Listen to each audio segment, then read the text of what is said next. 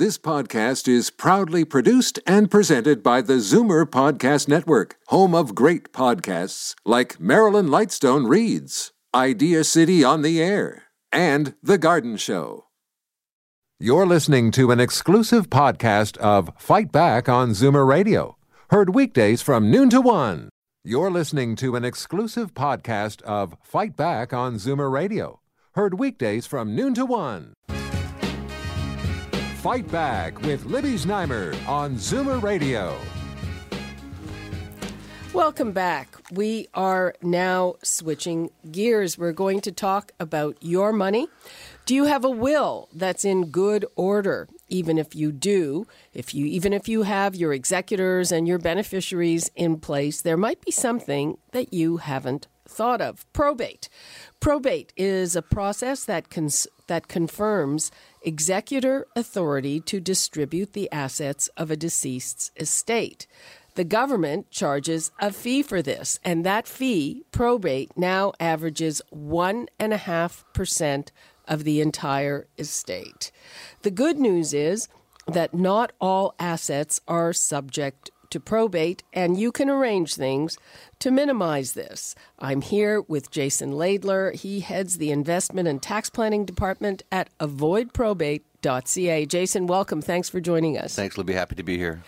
Okay, so uh, first of all, um, what do you have to make sure uh, in your uh, assets that you know which ones uh, are subject to probate and which ones are not? Well, that's the uh, $60,000 question. Most people with investments don't realize which of their investments will be probated and which ones will not be probated. And that's part of the message we're trying to share and educate people on that. Okay, so what are the assets that are subject to probate? Any non registered investments at the bank will be probated, assuming they're not jointly held. So anything that's just in mom's name or just in dad's name solely, which is not part of a RSP or a RIF or a TFSA or any other type of registered investment, all of those accounts will be probated and they will be frozen for some period of time during that probate process. Can't you avoid probate by naming a beneficiary?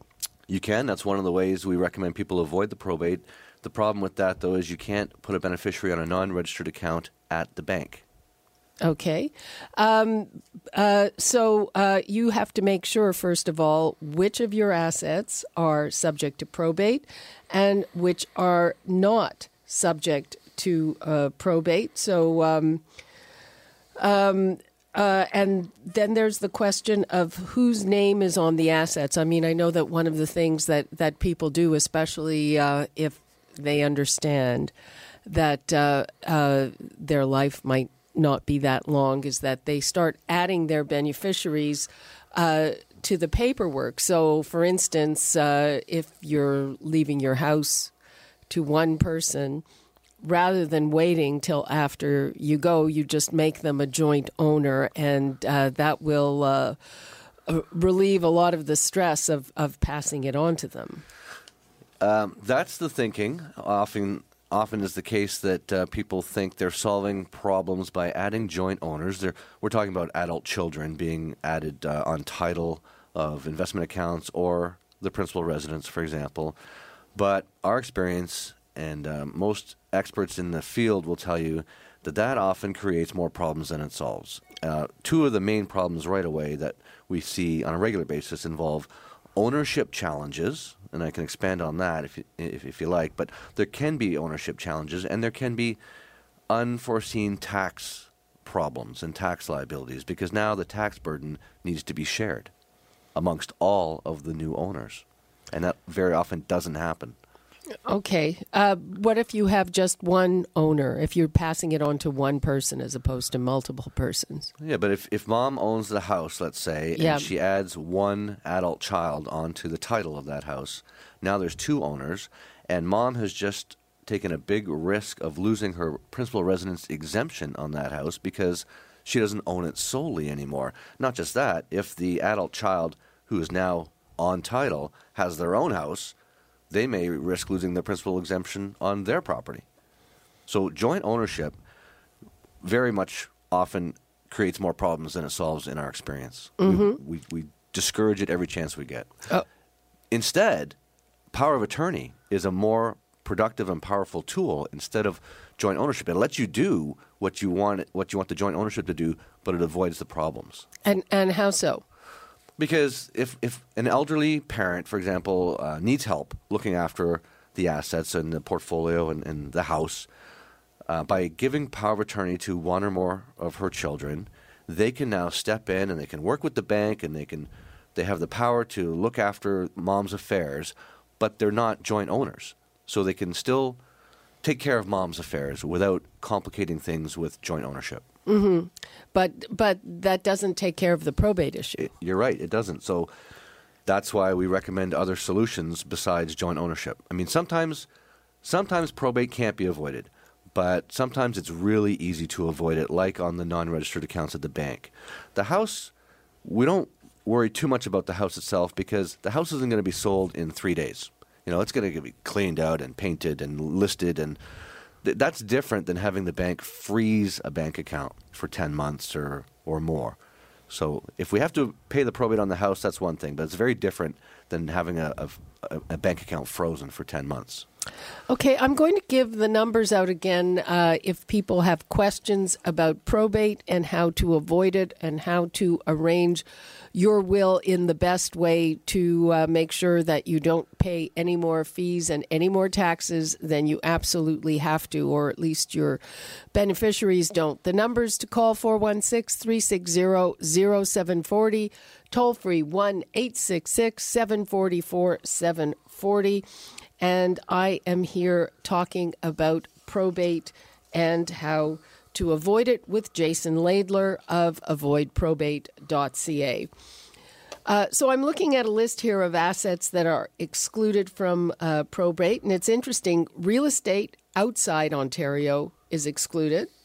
Canada Pension Plan death benefits are excluded, and assets that pass outside of the estate including things that are jointly owned, but you say there are problems with doing that. Absolutely. And so that, that's, that's a good list of things that avoid probate. Um, assets that pass outside of the estate is one of the key solutions for us because that's where the beneficiary comes in. If, if an account has a beneficiary on it, it does bypass the estate, and so it bypasses the probate. And I want to emphasize the, the, the worst part about probate for most people isn't the 1.5% fee one and a half percent works out to about uh, fifteen thousand per million dollars of, of estate. The worst part is that as of January 1, 2015, the province changed the rules for filing the probate applications, and it became more onerous, of course. They didn't make it easier, that's for sure. So now there's new paperwork, new filing requirements, and all that requires usually legal help. So more legal fees, more delays. That's where we want to help people as much as we can. Not so much with the probate, although there are people who say, I don't want to pay one dime of probate if I can avoid it. So be it. But, but really, what we're trying to do is help people skip the process so that the kids normally aren't waiting, frustrated, driving to the lawyers, driving to the accountants, filing paperwork, uh, dealing with frozen bank accounts. Uh, and there's a time limit to to file this paperwork, which shows the assets that have to be probated, and uh, it's as you mentioned, it's it's not that simple. No, it's not simple, and not only is it not simple. I mean, the new form that uh, came into effect on Jan 1, 2015, is a seven-page government document, which most people are not going to complete on their own because it's full of government speak and and whatnot. And once it's filed you know, it's very often the case where paperwork gets filed and then something else gets discovered. Oh, I didn't know mom had that account at that other bank. Yep. Or that other insurance policy gets discovered. Now you've got 30 days to refile the whole thing, pay the lawyer all over again, more delays, more red tape. If anybody can avoid that stuff, you're crazy not to do it. Okay, here's another thing that I think is is a good idea for everybody, and this is people who have their will, and uh, I can't say that I've done this, not yet, but keep a list of everything that you had. I know my my my mother, who was so considerate. I mean, she was really sick, and she had when we when she was better, she she tried to show us this stuff, and we didn't want to talk about it. But she had a list with everything and where it was and when it matured and all of that stuff. And if you can have that for your kids, you're going to save them a a lot of grief. We uh, have uh, callers who are lined up with questions. Let's go to Jen in Pickering. Hi, Jen. Hi. Um, the quick question is the TFSA subject to probate fees? The quick answer is no, it's not because the TFSA should have a beneficiary on it. It doesn't mean that it does. Some Right, people you- some people drop the ball on that and don't don't name one, but you can. Okay, all right, that's fine. Thank you. You're welcome. You're welcome. That's a quick answer. So uh, make sure that where they say beneficiary, that that you do not have it listed as the estate. Yeah, thank you. Okay, bye bye. Let's go to uh, Marion in Etobicoke. Hi, Marion. Hi there. Could you please tell me, and I realize there's a cost to it, if switching to segregated funds with your children helps avoid probate and not and when you don't want to have joint ownership? The short answer to that question is yes, it does, and that is our favorite solution to solve this problem with these non-registered accounts. So you just go to your accountant and, and you do that. Well, you need a licensed advisor to do that Okay, transfer right. for you. Okay. And is there a list that you can get online somewhere of showing all the things you need upon a person's death? Oh, sure. Yeah, lots of financial institutions provide these checklists. Um, there's lots of them online. You'll find one very easily. What the the the answer? I mean, we have a financial planner, so we get it from him, or can we get it online? You can get it online. There are all kinds of them online. If you Google Ontario probate, um, you will get more information than you ever wanted. You have to you have to wade through it, but but it's all there, including you know the list of the assets, what's what's included, thanks. what's included. Now, are segregated funds costly to switch? Does it depend on your value of your estate, of course? Well, it could cost nothing to switch over to segregated funds. I'm not sure I understand your question. Um, it could I cost. thought there was a cost to it. To well, there are fees assets. on the funds. You have to check the, the, the management fees. Sometimes there there's a fee when you buy it.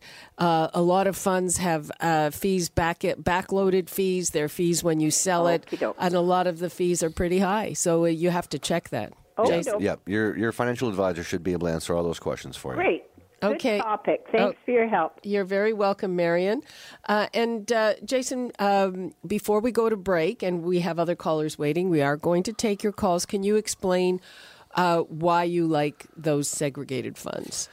Because the seg funds, unlike the regular mutual funds, or unlike the GICs, which all these senior citizens seem to be in love with for some reason I've never understood, the seg funds they can provide guarantees like the GICs, and they can allow you to put the beneficiary on and avoid the probate on a non-registered account.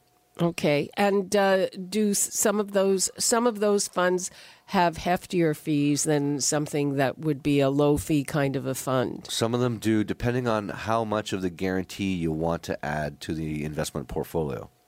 Okay. So the, the guarantees come with a cost for sure. But some people, they they're okay with that extra cost because now they can sleep at night knowing that their money has guarantees on it. Okay, um, and just before we go to break, explain how those guarantees work. Okay. Um, for example, there's something called a death benefit guarantee. So I can assure the investor that no matter what happens, if we if we have a little bit of market exposure with the investments and it happens to be dipping down when they pass away, because of the death benefit guarantee that we put on it, the insurance company will top up that investment so that the beneficiaries get hundred percent of what was in there initially. So there's no risk of losing your capital. You're listening to an exclusive podcast of Fight Back on Zoomer Radio, heard weekdays from noon to one. Fight Back with Libby Znaimer on Zoomer Radio. Welcome back. I am here with Jason Laidler, and he heads the investment and tax planning department at avoidprobate.ca. We're taking your calls and questions on how to minimize the probate that you have to pay and how to make the whole thing a smoother process. Uh, let's go to Beverly in Bellwood. Hi, Beverly. Hello. Thank you for taking my call. You're very welcome. Um, my my question is, uh, when your child lives in the U.S., how does uh, that go with probate? W- well, Be- Beverly, um, you're you're in Canada, right? You're Yes. in. So it's all about you, and so it, it's about your residence. So wherever you reside, those are the rules and regulations that will apply. Um, so if um, if the, that's the only child and uh, they're the beneficiary, is there no charges to to them? Your estate will be processed like anybody else's estate in Ontario. It's really irrelevant where the child lives. Your estate's going to be taxed and probated in Ontario like everybody else's will in, in Ontario. I see. And uh, do you know, does the U.S. charge any kind of extra tax, or that's just no, a gift? No, absolutely not. So, you know, everybody's inheritance is a tax-free gift. So once the taxman has their pound of flesh in Ontario and, and, and CRA, and you know the probate's paid, and all the everything, all the I's are dotted and T's are crossed, and there's whatever left over, and it's bequeathed to somebody. That's a tax-free gift, no oh, matter no I matter where they there- live. Yeah, I thought there'd be some charge um, with um, eh, for them taking the money to the U.S. Um, no, So would be a gift. The the inheritance would be like a gift. That's to right. Them? That's right. Okay. Well, thank you very much. You're you're very welcome. Bye bye. Bye bye. Okay, Frank in Toronto. Hi, Frank. Hi, guys. Good afternoon. Can Okay. you comment on children of uh, that are separated and divorced, how they can protect themselves, and are they protected from them receiving any funds? And I'll hang up because it's noisy. Because it's very noisy, yes. Okay. Thanks, Frank. Jason? I'm not sure I understood Frank's question. If he's talking about chil- the, the risk of children's marriage failing, Or if they're already separated and divorced, how do they? Uh, I mean, my understanding is that even if you're married, an inheritance is something that is not considered marital property. That's right. Unless, and here's a big word for you, unless it gets commingled. So if you do receive inheritance um, and you're married, and you keep that inheritance to yourself, and you don't use it to make mortgage payments or to take the family to Disneyland and things like, that, you don't mix up the money, you don't commingle it, then it is uh, separate. It's a separate. It remains a separate asset. Right. Yeah. And but the minute you take that money from your inheritance and you put it in the marital home, it's marital property. Right. But if if uh, presumably if the kids are already separated and divorced, uh, they're going to keep the money separate. That's right. Yeah. If they're already separate, separated, it's a non-issue. Okay. Yeah. So that's that's a good thing to keep in mind. Uh, the inheritance is about the only asset that you can uh, really keep away from a, a spouse or fail- s- a failed marriage, A yes. failed marriage. Yes. Okay. Well, I guess for a lot of people, uh, that's good news. Uh, let's go to Agnes in Etobicoke. Hi. Hi. You're on the air. Go ahead. Okay, I would like to know how to eliminate probate because the house is going to be sold and the money is going to be given to charity. Well, probate only takes effect upon someone's death. Yes. So if you're alive and you sell your house, no, no, I'm going to be dead. well, I guess you are one day. But but if you sell the house before that happens, no, I'm not going to do that. It's just going to be sold after my death. well then it will be probated. I mean, there are ways to avoid it, but uh, they involve trusts, and it's usually not worth it because of the cost of setting up a trust for for a house. So how can I do it so the charity gets the money? Well, le- the government. remember, it's only one and a half percent. Well, one and a half percent of a house today is a lot of money. You're right; it's fifteen thousand per million. Yeah. But if it's sold as part of an estate, it's going to be probated unless, well, even if it's jointly held, you're going to sell the whole thing. So really, I can't I can't see any way you're going to avoid the probate in this situation. No way at all, eh? What if I just leave it to um, a relative and let them, uh, uh, well, they would have to have probate too, I guess. It wouldn't be. Okay, so what if I don't leave it to charity, and what if I leave it to a couple of relatives? They still have to pay probate, eh? That's right. That's right. In fact, yeah, uh, there's no other way that I can think of to avoid the probate in, in your situation. Oh, okay. Sorry so, about that. But the stocks I don't have to worry about because I've signed them off already. They just have to be after I'm dead taken. Um, What do you mean you've signed them off?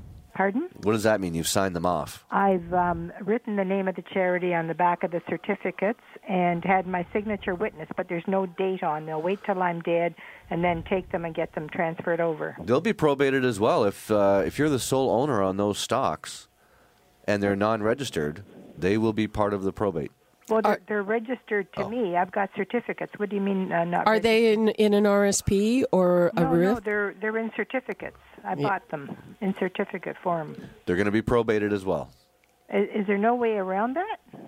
Well, there is a way around it, um, but you would have to do something with the stocks and alter the investment structure and put a beneficiary on it, which you can do, and that's what we do. Which also might cost well, some the, money. Aren't the charities that I've got on the back beneficiaries? Yep, but they get their benef- they get their inheritance after the dust is settled, and part of settling that dust involves dealing with probate first. Uh, But the thing is, uh, the conservative government said that the um, stocks aren't going to be taxed. Remember, you can give to charity without uh, your and stocks being taxed. But you're talking about income tax, and that's a different animal. well, it's still a tax if they're going to go through probate. Well, that's you. I don't disagree. The, the the province doesn't want to call it a tax. In in Ontario, we don't have a quote unquote death tax like they have in the states, but they have this administration fee known as probate that you, you some people will call a tax. So, do you mean that the charities are going to have to pay that if I have them um, on my death taken to the transfer agents and have them uh, signed over? They're going to have to pay probate. your estate will have to pay probate. Now, Jason was explaining that there are certain kinds of assets. If you buy these segregated funds that are run by insurance companies, but what it means is that you have to sell the things you have now.